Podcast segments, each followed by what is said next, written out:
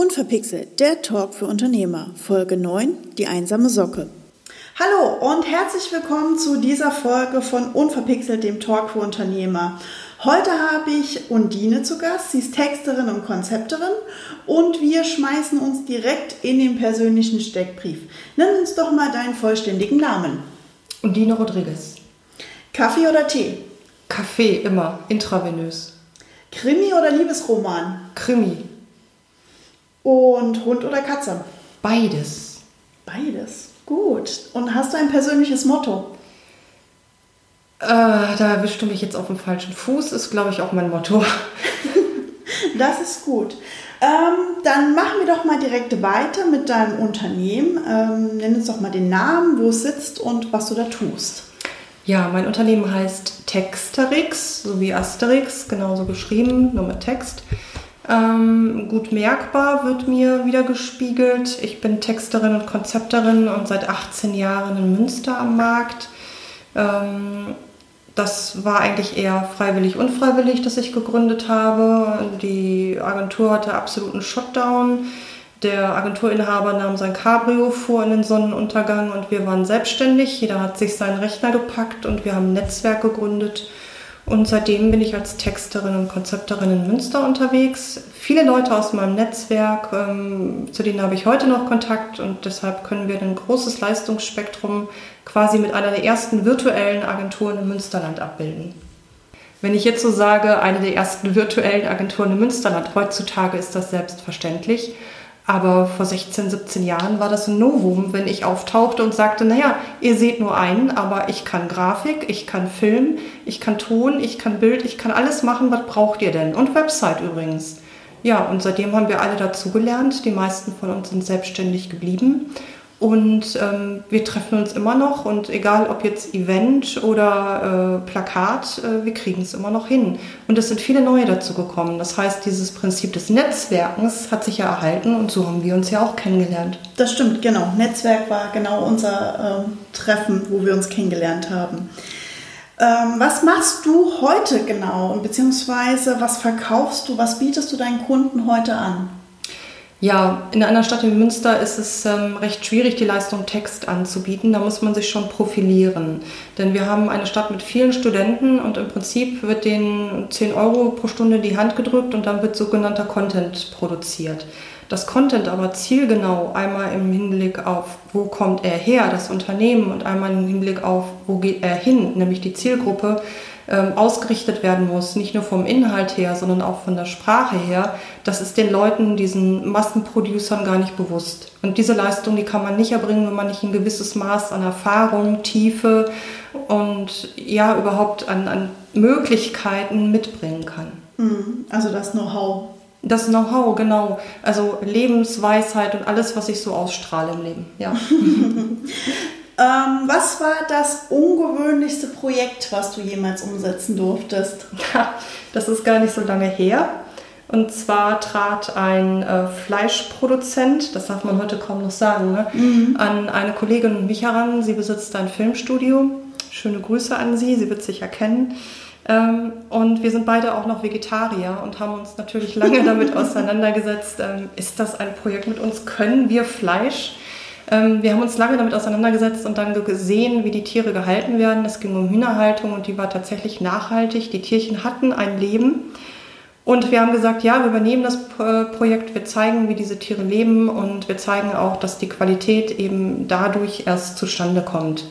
Ähm, kurz vor Beginn des eigen, der eigentlichen Arbeit trat der Besitzer der Firma nochmal an uns heran und sagte, er wünschte sich doch für seinen Film ein Happy End. Bei Hühnern, die geschlachtet werden. Richtig. Das war die ultimative Herausforderung und wir haben uns bestimmt auch eine Minute lang nur angeguckt und dachten, da kommt doch noch irgendwas, so nach dem Motto, das ist ein Scherz, haha. Nein, er meinte es ernst. Ähm, ich ging in Klausur, meine Kollegin fuhr nach Hause, wir wussten erstmal gar nicht, was wir sagen sollten und es war klar, wir brauchten eine Idee. Der Film, der schon im Geiste völlig fertig war bei uns beiden, wir ergänzen uns nämlich sehr gut aufgrund langjähriger Zusammenarbeit, der war plötzlich in Stocken geraten und es hat ähm, zwei Tage gedauert, ähm, bis ich dann die Lösung hatte. Und zwar war die insofern, als wir den Film gezeigt haben Ähm, aber die Bilder liefen rückwärts und die Geschichte lief, lief vorwärts. Ach, wie heißt, wunderschön. ähm, wir endeten beim Braten und zur gleichen Zeit hielt der Chef der Firma ein Küken in seiner Hand und beide guckten sich vertrauensvoll in die Augen. Oh, da haben wir unser Happy End. Woran bist du als Unternehmerin gescheitert? Ja, gescheitert nicht. Man wird immer mit wieder neuen Herausforderungen konfrontiert. Wir hätten ja jetzt genauso gut sagen können, ach, wisst du was, ähm, das mit den Küken und den, den Hähnchen und das lassen wir jetzt einfach mal. Wir haben gesagt, nein, das, das Ding, das muss zu knacken sein. Und ähm, insofern ähm, findet man manchmal einfach nur andere Wege. Und äh, ich glaube, wer Angst hat zu scheitern, ist auch falsch in dieser Branche, in der man jeden Tag mit einem neuen Konzept und einer neuen Idee ein Risiko eingeht. Mhm. Was macht dich besonders stark? Ich denke, meine Erfahrung, mein Netzwerk und tolle Kollegen, mit denen ich einfach mal so in den Ring steigen kann, um, äh, um Watte zu pitchen und einfach eine Idee mal hin und her zu spielen. Da gehörst du ja auch dazu. Oh ja, das machen wir sehr gerne und da kommen immer die abstrusesten Dinge raus. Ja, schlimm, darf man nie veröffentlichen. Nein. Okay, gut. Ähm, wir möchten uns heute zusammen über das ein ganz besonderes Thema, nämlich genau dein Steckenpferd, das Thema Text und Tonality, wie es so schön heißt, unterhalten. Erklär uns doch erstmal, was steckt hinter dem Begriff Tonality? Ich meine, ja. nicht jeder weiß, was das ist. Also man hat mein Nicken wahrscheinlich nicht gehört. Äh, Tonality ist, äh, wenn man sich das vorstellt, ein Unternehmen baut ein Image auf, da baut es sich eine Corporate Identity, also ein Bild nach außen auf. Und da sind wir eigentlich auch schon beim Thema. Man redet vom Bild nach außen, man redet vom visuellen Auftritt. Dass es aber genauso wichtig ist, äh, die Sprache eines Unternehmens zu beachten und zu sehen, ob ähm, die Sprache, die man kreiert, zum Gesamtauftritt passt ähm, ist genauso wichtig, um einen stimmigen Auftritt hinzulegen. Denn wir reden von einer virtuellen Identität. Okay. Heutzutage schafft sich jeder eine virtuelle Identität über irgendwelche Instagram-Posts auf Social Media und stellt sich so dar, wie er gerne sein möchte. Für ja. Unternehmen ist das nicht so einfach, die agieren nicht so schnell und deshalb muss diese Identität sehr fest von innen sein und sie muss aufgebaut werden und sie muss gelebt werden, nach innen und nach außen. Und ein Teil davon ist die sogenannte Tonality, also die Sprache, die dieses Unternehmen spricht. Ähm, zum Beispiel könnte es einer Behörde nicht gut stehen, wenn sie sagt, hey Fox, ich wollte euch noch mal sagen, die nächste Steuererhöhung kommt bald, freut euch, freut euch. Das ist nicht aus einem Guss. Ich würde jetzt sagen, liebe Mitbürgerinnen und Mitbürger, falten dazu eine kleine Raute und äh, wir möchten Sie darauf hinweisen, dieses Jahr hat uns sehr viele Neuerungen gebracht und Neuerungen sind immer teuer und so weiter und so fort. Da sind wir im Bereich einer Tonality. Mhm, also sprich, wie drückt sich das Unternehmen sprachlich aus? Ja. Äh, hat es eher einen äh, jugendlichen Sprachklang oder hat es eher einen gesetzten, Beispiel Behördensprachklang? Ähm, das entwickelst du dann zusammen mit den Unternehmen als Texterin nicht zusammen unbedingt nur mit dem Unternehmen. Es ist ein Entstehungsprozess auch zusammen mit äh, den Leuten, die alles visualisieren. Idealerweise packt man sie alle zusammen mal in einen Korb und guckt und schüttelt gut durch und guckt, was dabei herauskommt. Denn äh, nur das, was von innen kommt und was vom Unternehmen auch selbst mit aufgestellt wird, kann auch gelebt werden. Mhm.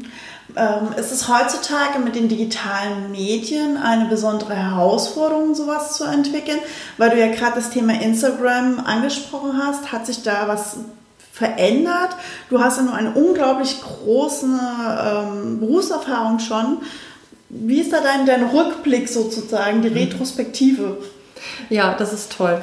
Ähm, mach mich nicht älter, als ich bin. Also die Sache ist die, das fing irgendwann mal an mit Print ja, und dann hatte man Plakate und dann hatte man Kinowerbung und ein bisschen Radio und vielleicht noch einen Film. Mittlerweile haben wir ganz neue Medien und ähm, es reicht nicht, die nur zu verfolgen, sondern man muss sie auch lernen. Man muss da reingehen, man muss selbst seinen Account machen, egal ob man das nun lebt oder nicht, um zu verstehen, wie die funktionieren. Wir haben einen, einen viel schnelleren Durchfluss an Informationen. Wenn ich sehe, was im World Wide Web äh, innerhalb von Stunden rund um die Welt ist, das ist äh, heutzutage kaum noch mit einer Zeitung aufzufangen. Also Zeitungen sind die Nachrichten von gestern, sage ich immer. Die haben es unglaublich schwierig, äh, schwer, ähm, dass äh, die Nachrichten überhaupt aktuell machen. Deshalb haben die auch solche Newsdesk, wo die nochmal online veröffentlichen. Ähm, Medien wie Social Media muss man lernen. Also ähm, wenn meine Tochter sieht, wie ich irgendwie eine WhatsApp tippe, da lacht die sich krank, weil ich aussehe wie so ein Elefant. Aber ähm, man muss sich trotzdem damit beschäftigen. Und das hat bei mir dazu geführt, dass ich vor vier Jahren gesagt habe, Schluss, ich äh, mache den Online-Marketing-Manager, um das zu verstehen. Und tatsächlich ist heutzutage auch eher das kanalübergreifende Konzept und kanalübergreifende Textkonzepte gefragt. Ich kann nicht die gleiche Sprache auf Facebook oder auf Instagram benutzen, wie ich sie für eine Imagebroschüre nehme oder für einen Film. Genau, das wollte ich dich äh, gerade fragen. Gibt es da Unterschiede zwischen den Kanälen und, und wie würdest du sie bewerten? Also bring doch einfach mal ein paar Beispiele. Klar. Ähm, wenn ich jetzt zum Beispiel den Text für einen Erklärfilm schreibe, dann muss der sehr auf den Punkt sein und die Leute müssen mir folgen können. Wenn ich einen Facebook-Post mache nach dem Motto, guckt mal da, das Eichhörnchen ist wieder im Garten, dann ist das natürlich eine ganz andere Sprache. Und trotzdem spiegeln beide eventuell das Gleiche im Unternehmen wieder. Weil einmal ist es etwas, was rund um das Unternehmen geschieht und einmal ist es etwas, was aus dem Unternehmen kommt. Mhm. Und dafür gibt es viele Beispiele. Mhm. Also äh, ist es wichtig, dass die Unternehmen auch beachten, nicht unbedingt Copy und Paste zwischen den verschiedenen Kanälen zu machen. Ich weiß, früher hieß es, hast du eine Broschüre, kannst du die Texte für die Website nehmen und äh, vielleicht auch noch für andere entsprechende Medien. Ich denke, aus den Zeiten sind wir rausgewachsen, oder? Das sind tatsächlich die Sachen, wo man früher als äh, Anfänger in der Branche, als Selbstständige Lehrgeld gezahlt hat. Man hat einen Text äh, verfasst, einen guten Image-Text das Unternehmen hielt sich für pfiffig, hat es dann gleich auf die Website gestellt und ähm, das funktionierte auch eine Weile. Ähm, allerdings äh, heutzutage ist das überhaupt nicht mehr so. Ähm, wir müssen viel mehr die Leser an die Hand nehmen. Wir müssen auf Websites äh, nicht nur über die visuelle Gestaltung, sondern auch über die textliche Gestaltung die Leute führen. An die Punkte, wo die sogenannte Conversion, also das, was passieren soll, auch passiert. Sei es, dass wir etwas kaufen bei einem Shop oder sei es, dass wir uns Informationsmaterial bestellen oder tatsächlich eine Seite weiterklicken. All das können diese sogenannten Conversions sein, mit denen man sich natürlich auch textlich auseinandersetzen muss. Mhm. Und dabei sagt man doch immer, die Menschen sind furchtbar faul zu lesen. Also ich weiß, dass ähm, bei mir als Grafiker heißt es immer, mach ganz viel Bild rein, so wenig Text wie möglich. Ähm, gibt diese Problematik, dass es auch immer mehr hin dazu geht, immer mehr Bild, Video, egal, also ob jetzt statisches Bild in Form von Foto oder Bewegtbild in Form von Video, ist das für dich ein Problem als Texter, ähm, was du da siehst, was da entsteht, dass immer mehr dieses Bildlastige in den Vordergrund tritt und dieser Text an und für sich mehr oder minder ich würde jetzt sagen, nicht verschwindet, aber wirklich weit in den Hintergrund tritt. Hm. Das hört man sehr häufig nach dem Motto Content ist tot. Äh, da gibt es natürlich auch die Gegenbewegung, die sagt Content Rules. Ähm, Content ist tot wenn man jetzt eine beispielhafte Seite sich nehmen würde und mit ganz vielen Bildern arbeitet, äh, wir wissen von Emojis, dass die zum Teil falsch eingesetzt werden. Mhm. Und genauso ist es mit Bildern. Jeder Mensch ist ein Kanal, der aufgrund seiner eigenen Erfahrung Bilder und das, was er sieht oder liest, bewertet. Und beim Lesen können wir viel genauer die Inhalte führen als beim Betrachten. Das heißt, beide müssen zusammenarbeiten. Wenn ich konzipiere, auch wenn ich Texterin bin, muss ich immer visuell denken. Ich muss immer daran denken, wie kann ich es den Menschen noch leichter machen, diese komplexe Information aufzubereiten, dass er schnell versteht, worum es geht. Mhm. Mhm. Und da müssen wir zusammenarbeiten. Ja, und das tun wir sehr oft und sehr gut, finde ich. Ähm, also es das heißt, du brauchst äh, massiv das Bild, um gut texten zu können, aber der, das, der Text braucht das Bild, um verstanden zu werden. Ja und nein. Das heißt, ich muss verstanden haben, worum es geht. Ich muss äh, keinen Bagger führen zu können, um ihn beschreiben zu können. Oder das Schrägste, was ich gemacht habe, sind pneumatische Hebezeuge auf Ölbohrinseln. Mhm. Ähm, daraus eine Kampagne zu basteln, heißt, dass man verstanden haben muss, ähm, worum es eigentlich geht. Und dieses Bild dann so zu transportieren, dass die Leute es nicht nur verstehen, sondern im idealen Fall auch eine Emotion auslösen. Zum Beispiel Spaß. Mhm. Ja, also wir haben alle, wir lieben alle Kampagnen, die Spaß machen, die uns ein Lächeln entlocken, wo wir sagen, boah, das ist aber frech oder super Dreh. Äh, es gibt immer wieder Kampagnen, die machen Spaß und es gibt Kampagnen, warum schalten wir von Werbung weg? Weil sie uns langweilt. Ja, oder weil der Trigema-Affe uns das zehnte Mal erzählt, woher sein T-Shirt ist. ja, der gute Trigema-Affe. Ähm, da sind wir auch wieder, äh, machen wir wieder ein bisschen den Bogen zurück zum Thema Tonalität. Also wir haben jetzt festgestellt, okay, Bild und Text sind ähm, brauchen sich einfach gegenseitig, ohne funktioniert es nicht. Also liebe Leute, denkt draußen dran, nicht immer nur einfach ein Bild posten, sondern einen guten Text dazu schreiben lassen am besten. Und ähm, um eine Tonality zu entwickeln, arbeitest du, das weiß ich, ähm, auch sehr intensiv mit den Unternehmen zusammen, wo wir ähm, einen kleinen Schlenker in Richtung Corporate Identity, Thema USP machen. Erzähl uns doch mal ein bisschen, wie das zusammenhängt. Ähm, wenn ich neu in ein Unternehmen komme und die sagen, ja, wir möchten uns neu aufstellen, zum Beispiel ganz einfach, wir möchten eine neue Website. Und dann gehe ich hin und sage, ja, wer seid ihr denn? Erzählt mir doch mal in zwei Sätzen, was ihr so macht. Und dann haben wir meistens das Schweigen im Walde, weil es ja, also wir machen was mit, und das ist Technik und, und, eigentlich kann man das auch so und dann sind wir noch ganz groß im B2B-Bereich. Dann sage ich, ja, und was macht ihr denn jetzt eigentlich? So, und dann sind wir schon beim Kern der Sache, denn viele können gar nicht in diesen zwei Sätzen sagen, was macht mein Unternehmen. Also der klassische Elevator-Pitch. Natürlich. Und vor allen Dingen, die nächste Frage ist, okay, das macht ihr, das habt ihr verstanden und das habt ihr mir erklärt. Und was macht euch so einzigartig darin? Das heißt, wir führen die auf den Kern ihres Seins zurück und das haben wir beide ja auch schon erlebt, ähm, dass wir da richtig heftige Diskussionen führen, aus denen die Leute, die tauchen erst ganz tief ein und kommen völlig erfrischt wieder raus und sagen uns hinterher, wow, ich habe einen völlig neuen Blick auf mein Unternehmen gekriegt und auf das, was wir machen. Und dann beginnt doch eigentlich erst die richtige Arbeit. Mhm, genau. Also sprich, ähm, die Unternehmen dazu zu bringen, zu erkennen, was sie tun. Ja. Wie gesagt, auch diesen Elevator-Pitch am Ende des Tages wenn möglich zu entwickeln, weil ähm, ihr kennt ihn vielleicht, den Elevator-Pitch innerhalb von 30 Sekunden äh, ungefähr zu erklären, was man tut, ist nicht immer einfach, das weiß ich selber und ähm, das Ganze dann hinterher halt textlich zusammenzufassen. Zum Beispiel.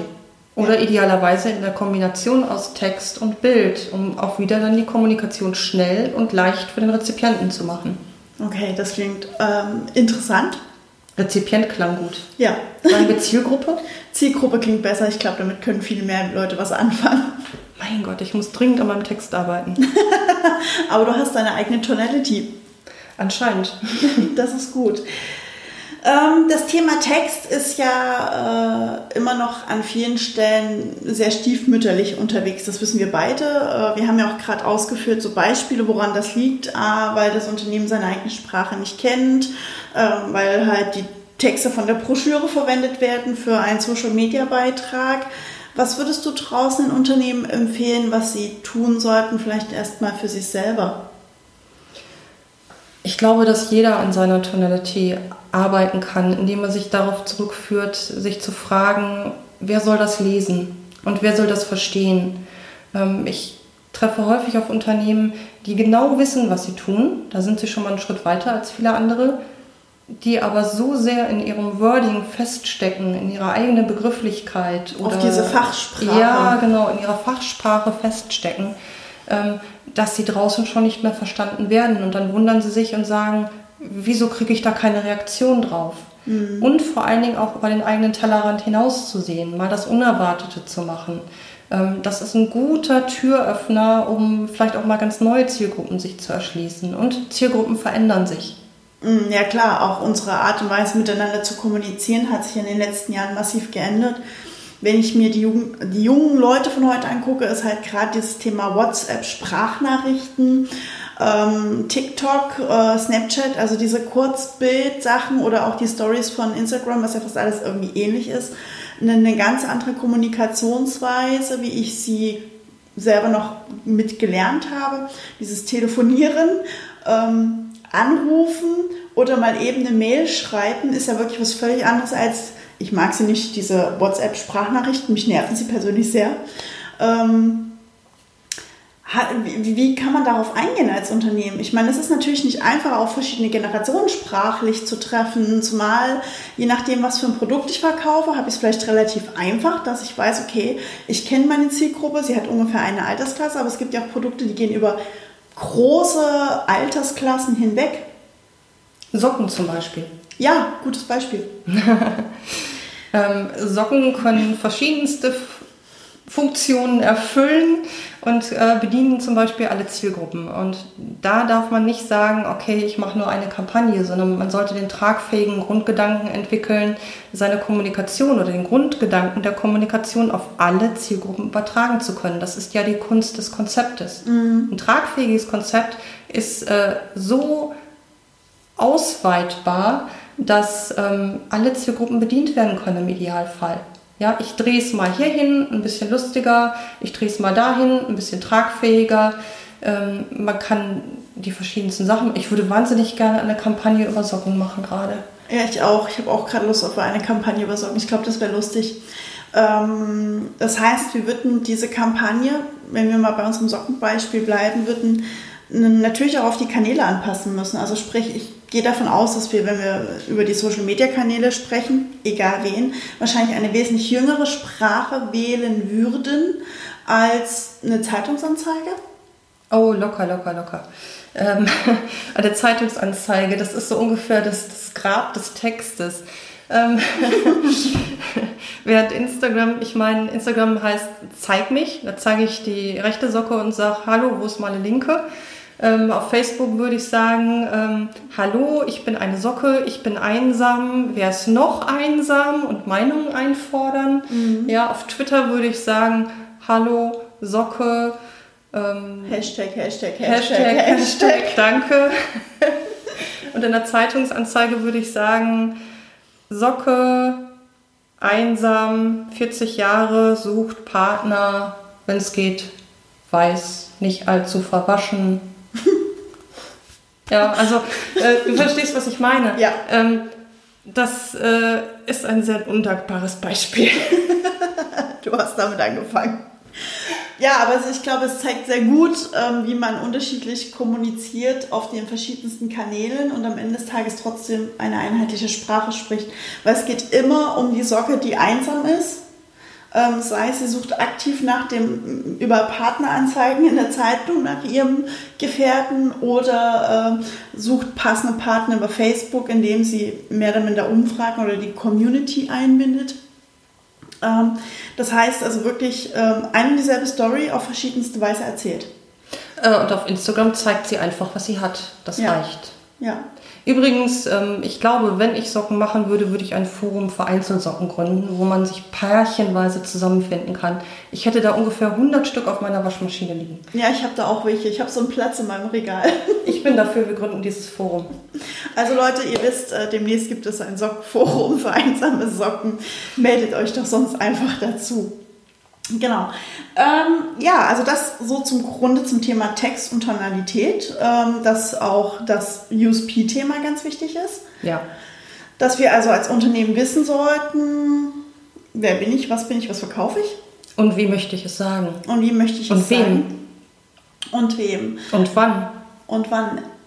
Ist das aber nicht eigentlich die Aufgabe eines Konzepters, einer Person wie dir, das für mich als Unternehmen zu entwickeln, vielleicht sogar? Ja, natürlich. Also ähm, meine Arbeit geht, wenn es gewünscht ist, weit über das eigentliche Konzept, also die Entwicklung der tragfähigen Idee hinaus. Ähm, ich erstelle natürlich auch Kampagnenpläne und kanalübergreifende äh, Pläne. Das ist ja auch etwas, was ähm, heutzutage gefragt ist. Man macht nicht mehr ähm, die Kampagne, die dann über Citylights und, und Zeitungsanzeigen gemacht wird, sondern ähm, wie sieht das Ganze auf Instagram aus? Können wir das Ganze nochmal irgendwie übertragen? Ähm, wie sieht's äh, auf Webseiten aus? Äh, welches Tutorial? Wofür entscheiden wir uns? Wann wäre die ideale Zeit, ähm, Socken zu posten? All diese Dinge. Gibt es einen Kanal, den du als Texter besonders bevorzugst? Also ähm, Broschüre, Printmedium, ähm, Website, Social Media Kanäle. Gibt es irgendwas, wo du sagst, ey, das ist eigentlich der Kanal, der sich als Texter vielleicht am einfachsten, am schönsten bespielen lässt? Eine wirklich gute Frage. ähm, ich habe sie erwischt. Ja, ja, total. Also ich wechsle gerade mehrfach die Gesichtsfarbe. Ähm, also im Zweifel ist es ein gutes Buch. Okay. Also wahrscheinlich enden die meisten Texter, wie mein Texterpapa äh, damals, ähm, das war Frank Schätzing. Äh, Übrigens der Frank Schätzing. Nicht, ja. falls ihr euch fragt, ob es noch einen anderen Frank Schätzing gibt. Der hat mir damals gesagt, Mädel, ich glaube, du bist Texter, komm in meine Agentur. Dann hat er sich verzogen, um den Schwarm zu schreiben und ich hatte seine Kunden am Hals. Alles in allem ganz gut gewesen. Ähm, ja, wahrscheinlich enden wir Texter alle irgendwann nochmal als Autoren. Wow. Ich glaube, das ist ein schönes Schlusswort. Ich hoffe es. Super. Hast du noch einen Tipp, was du, den du mit nach draußen mitgeben möchtest? Ja, bitte, bitte. Ähm, das gibt es noch. Es gibt auch noch das SZ. Okay. Wir nehmen diesen Tipp mit und dieses Statement lassen wir jetzt einfach mal im Raum stehen. Und Ina, ich danke dir für deine Zeit.